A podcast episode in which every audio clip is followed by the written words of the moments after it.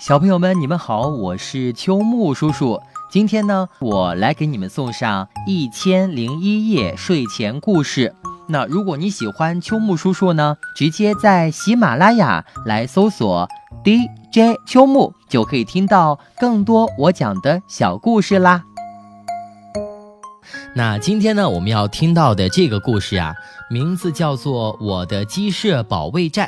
故事选自不一样的卡梅拉动画绘本系列，根据法国作家克里斯提昂·约里波瓦的同名绘本动画片改编，由郑迪卫翻译。故事开讲了。皮迪克最近烦心事很多，他想离开鸡舍出去躲清静，可没想到就在这个空档，鸡舍里迎来了一个新的统治者，一头号称天下第一的流浪猪。流浪猪狡猾地将反对他的领导的公鸡爷爷关了起来，又找到了3只小鸡做帮手。负气出走的皮迪克这回要怎么办？难道做事这头流浪猪在鸡舍作威作福？当然不，夺回鸡舍的保卫战开始了。哦哦哦！我的鸡舍保卫战。下蛋，下蛋，总是下蛋。生活中肯定有比下蛋更好玩的事情。我家来了不速之客。今天是星期天，皮迪克难得有空休息，他舒舒服服地躺在草垛顶上睡午觉，晒着温暖的太阳，枕着松软的稻草，听着孩子们的玩耍声，皮迪克感觉幸福极了。卡梅利多和小刺头、小胖墩、大嗓门正在草地上踢足球，你追我赶，互不相让。啊！突然，一个球从天而降，正落在皮迪克的鼻子上，把他给砸醒了。皮迪克气不打一处来，跳下草垛，愤愤地对玩耍的小鸡们说：“讨厌！就不能让人安安静静的待一会儿吗？”小鸡们诧异的望着皮迪克，对他突如其来的脾气感到莫名其妙，不知如何作答。你们以为我在睡觉吗？我是在思考鸡舍的未来。既然你们不让我有片刻的安静，我就到别的地方去思考，你们自己看着办吧。被搅了好觉的皮迪克越想越生气，干脆转身朝大门外走去。我不干了，你们另找人选吧，我要放松一下，到很远很远的地方。你们试试看，领导一个鸡舍是不是件容易的事儿？再见，祝你们好运，忘恩负义的家伙们。皮迪克边说边气哼哼地走出鸡舍。你吃错药了吗？卢斯佩罗趴在木桶上奇怪地问。大家都懵了，不明白皮迪克为什么甩手不干了。刚才发生的这一幕恰好被一头路过的流浪猪看在眼里，他心里暗暗欢喜，太好了，我的机会来了。卡梅拉从没见过皮迪克发这么大脾气，感到事态有些严重，赶紧叫来卡梅利多：“快去追上你爸爸，告诉他，我们不是故意惹他生气的。还有，一定要说，我们需要他。”卡梅利多答应着跑出去追爸爸。大嗓门、小胖墩和小刺头丝毫没有受皮迪克出走的影响，反倒心中一阵窃喜。哈哈，终于没人管咱们了，正是玩球的好时候。谁第一个抢到球，就赢得所有的虫子。流浪猪看见围墙外有一个球，他立刻猜到这就是引起鸡舍不和谐的原因。嘿嘿，我老猪的出头之日来了。他迅速地想出一个混进鸡舍的阴谋。小胖墩、大嗓门和小刺头兴奋地准备继续踢球，却发现球不见了。他们在鸡舍周围找了半天也没有找到，他们想到没准儿球飞出了围墙。嘿，看那儿！小刺头指着墙外倒在球旁边的一头猪喊道：“你觉得是我们把它打昏了吗？”小胖墩走到跟前，小声地问大嗓门。流浪猪躺在地上，屏住呼吸，半张着嘴，伸着舌头，就像死了一样。他身边散落着球和一个小包袱。我也不知道，但希望没把他打死。小胖墩插嘴道。大嗓门拾起球看了看，不会，球都没有什么损坏，它皮糙肉厚的，不会有什么事。小鸡们的争论被卡门看在眼里。你们三个难道只知道踢球？他都被打昏了，看起来状态不好，你们一点同情心都没有吗？教训完小刺头他们仨，卡门走到猪的身边，想唤醒他。猪先生，你还好吗？哎呦！流浪猪腾的一下从地上坐起来，指着大嗓门手里的球，痛苦的大喊：啊，该死的球，就是你打中了我的头！说完，流浪猪又假装昏了过去。哇，猪先生，事情没搞清楚前不要乱说的，这根本不是我们干的。大嗓门被流浪猪说的有些紧张。要不你先给我们回去调养，由他们几个照顾你好吗？卡门镇静地建议。流浪猪马上站起来，拍拍身上的土，这还差不多，谁让你们把我打伤了？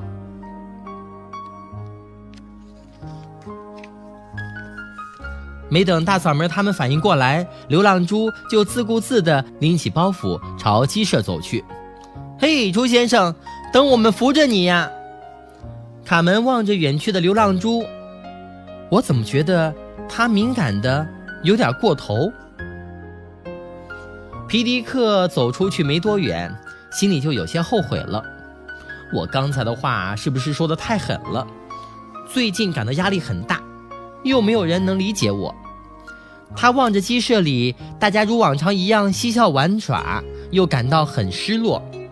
看来他们没我过得也不错。那是什么？鸡舍里怎么会出现一头猪？瞧，我前脚走，后脚就出事，绝不能允许他们胡来。我要回去看看。就在皮迪克正打算往回走，看个究竟的时候，被身后的一只爪子抓走了。抓住了！啊，救命！皮迪克没反应过来，就被装进了麻袋里。田鼠细尾巴得意洋洋地向普老大展示战利品。任务完成，头儿，今晚我们烤鸡肉吃，再加点菜花和奶油怎么样？田鼠克拉拉开始幻想食谱。你个蠢货，我们刚刚抓到的是皮迪克。田鼠普老大一巴掌打在克拉拉的头上。是啊，我明白，我没想到的是他比菜花滚得还快。田鼠克拉拉一边揉着头，一边指着逃跑的皮迪克。扑通扑通，皮迪克在麻袋里使劲挣扎，一蹦一跳，不择方向地朝前蹦去，一会儿撞到树，一会儿被石头绊一跤。忽然，皮迪克来到了悬崖边上，他纵身一跃，摔了下去。田鼠普老大紧张地站在崖边往下看。祈祷吧，皮迪克，你太不走运了。太惨了，一只漂亮的大公鸡就这么没了，我的鸡肉串也没了。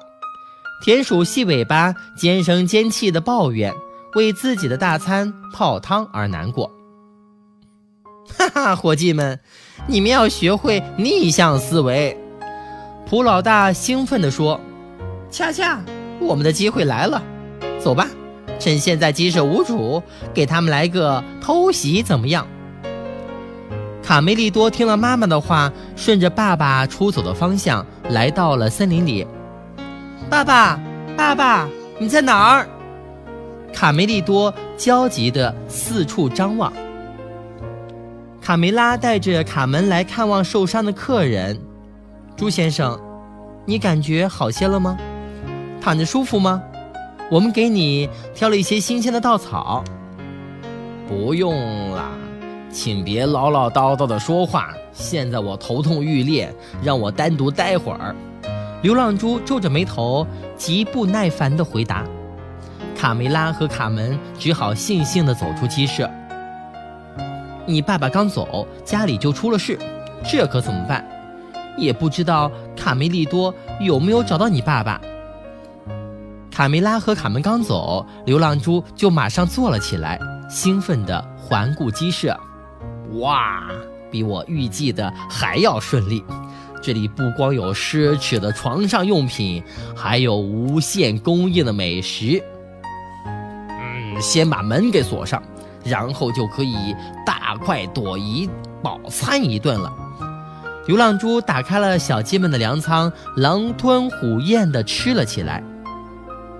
可恶，他把门锁上了，还吃了我们所有的粮食。大嗓门从钥匙孔往里张望，咱们把门撞开，轰走这个吃白食的家伙。大嗓门和小胖墩一起卯足了劲儿朝门撞去。大嗓门和小胖墩刚一撞到门上，门就开了。由于用力过猛，他们俩摔了个大马趴，痛得趴在地板上半天没起来。流浪猪随即又把大门给锁上了。欢迎朋友们，你们是我的客人。流浪猪熟练地拉开谷仓，靠近些，尽情地享用稻谷吧。过来，朋友们，不要害怕。你们从未没被这么款待过吧？大嗓门和小胖墩从没见过谷仓能一次放这么多粮食。皮迪克平时总是教导大家节约，吃多少放多少，让小胖墩总感觉没有吃痛快过一次。哇！流浪猪从包袱里搜出一顶皇冠戴在头上。我，天下第一号小猪。流浪猪清了一下嗓子，神情严肃地对大嗓门和小胖墩接着说：我是至高无上的国王，现在授予你，大嗓门，皇家侍卫长，你，小胖墩，并列皇家侍卫长。说完，流浪猪从包袱里取出两条丝带，斜挎在大嗓门和小胖墩的肩上。大嗓门和小胖墩早已忘记了自己闯进来的目的，被眼前的皇家荣誉吸引，得意地笑了起来。他们俩的表情变化都被流浪猪看在眼里，他不慌不忙地说：从现在起，你们将为国王的荣誉而战斗。小胖墩和大嗓门立刻非常顺从地等待流浪猪的命令。公鸡爷爷在屋外，不知道里面发生了什么事情，重重地敲门。你们在里面干什么呢？开门，快开门！流浪猪不允许自己的完美计划被打乱，他对小胖墩和大嗓门发了第一道命令。好了，现在是考验你们忠诚的时候了，去把那个老东西给我抓进来。门突然开了，公鸡爷爷被小胖墩和大嗓门一把拽了进去，门又被重新关上。流浪猪指挥他俩把公鸡爷爷绑起来，塞到阁楼上。干得漂亮，我的侍卫长们，没有这个老家伙唠叨，安静多了。过来，我要向你们介绍我的臣民。大家看着爷爷、小胖墩和大嗓门进到屋里，却一直没有出来，感觉十分奇怪。卡门预感到里面一定出了事。我们来不及等爸爸回来解决问题了。佩罗，你能帮我飞上阁楼吗？没问题，这就出发。佩罗，你看靠近阁楼的窗户没有关，把我放到上面。卡门惊恐地发现，爷爷正被小胖墩和大嗓门绑到阁楼上，他们俩还得意地冲着下面笑。太可怕了，难道他们成了叛徒。卡门不敢往下想。突然屋门开了，大嗓门和小胖墩拿着长棍并肩从里面走出来。大家没想到开门的是大嗓门和小胖墩，更奇怪的是，怎么一会儿功夫他们的装束和神情都变了呢？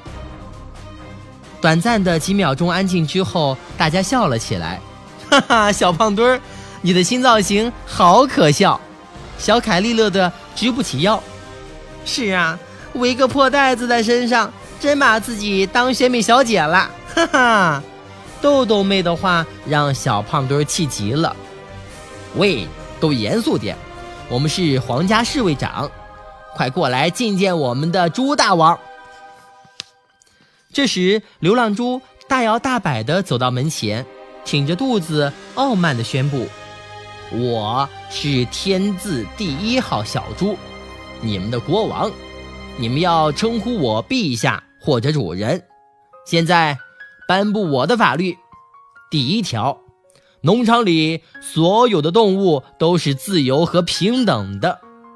第二条，获得自由和平等的前提是必须绝对服从我的统治，如有抗命者，我的侍卫官会把他关到阁楼上，和那个唠叨的老家伙作伴。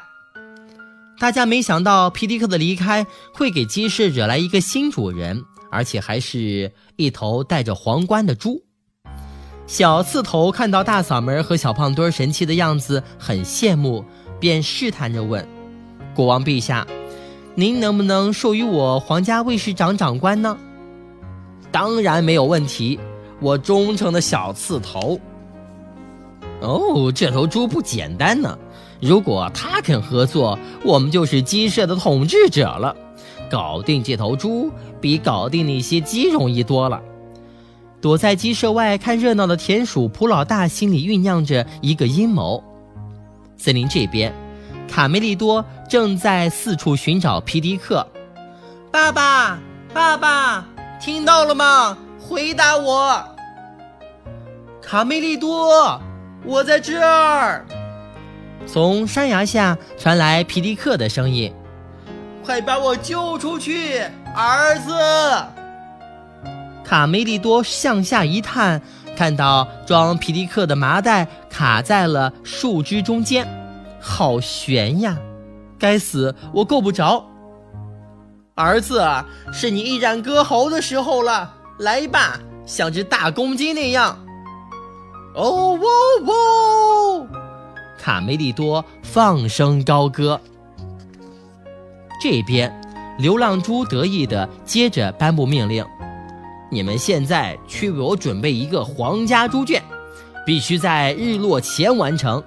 为了完成好任务，我要从你们和我尊贵的皇室成员中组建一个志愿队，而你们都将是志愿队队员。卢茨佩罗首先反抗：你根本不是国王，你是个小丑，我们永远都不会服从你。贝里奥也不甘示弱：无耻的冒牌货。流浪猪没想到居然有反对的声音，愤怒地大喊：你们竟敢违抗圣旨，侍卫长，将这些暴民拿下！小胖墩、大嗓门和小刺头立刻拿起棍子朝大家打去。啊，快跑！小心点，爷爷！卡门从阁楼上救出了公鸡爷爷。趁着一片混乱，公鸡爷爷对准流浪猪的屁股狠狠地踹了一脚，流浪猪连滚带爬地跌到了水池里，头上的皇冠早已不见踪影。田鼠普老大看准时机大喊：我们当国王的时刻到了，冲啊！公鸡爷爷没想到螳螂捕蝉，黄雀在后，眼看着坏田鼠们就要杀过来了，他带着大伙儿往森林里跑去。咱们跟猪的事还没完，又来了这帮坏田鼠，真是越来越混乱了。卡门叹气道。卡门听到哥哥的呼喊，赶紧带着大伙儿跑过来救皮迪克。可当皮迪克从里面钻出来的时候，大家都傻眼了，眼前是一只大白公鸡。我没事儿，就像刚出生的小鸡一样精神，你们干嘛那样看着我？皮迪克，是你吗？哦，哈哈，这是面粉。皮迪克刚要把面粉掸落，却被卡门阻止了。别动，爸爸，你就保持这个样子。夜晚，皮迪克站在围墙上，挥动着翅膀，颤声喊道：无耻的田鼠，你们敢胆在我的地盘称王称霸，我要向你们索命！鬼呀，鬼呀，头儿，是皮迪克，还魂啦！田鼠克拉拉的胆子最小，第一个跑没影了。站住！卡门，你的主意真不错，现在去收拾收拾我们的贵客。皮迪克走到跪在地上的流浪猪面前，厉声地说：滚，从哪儿来回哪儿去，天下第一犬猪，蹩脚的国王。流浪猪连声磕头讨饶：对不起，公鸡老爷，我再也不敢了，我再也不叫天字第一号小猪了。称国王也不成，赶快滚，不许再踏入我的领土一步。说完，皮迪克转身对着小胖墩他们三个命令道：至于你们，罚打扫1个月的鸡舍，再把饮水槽彻底清洗干净，立即执行。万岁，皮迪克万岁！小凯莉和豆豆妹对皮迪克雷厉风行的气魄仰慕极了，反而说的皮迪克不好意思了。流浪猪拎起包袱继续流浪，他捡起落在地上的皇冠，重新戴到头上，自言自语地说：天下第一猪，万岁！哈哈，小朋友们，天下第一猪的形象呢，源于英国作家乔治·奥威尔的《动物庄园》。故事描述了一场动物主义革命的酝酿、兴起和最终蜕变，于1945年首次出版。乔治·奥威尔一生短暂，但他以敏锐的洞察力和犀利的文笔，审视和记录着他所生活的那个时代，做出了许多超越时代的预言，被称为一代人的冷峻良知。在任何情况下都不能让一头猪称王称霸，你说对吗？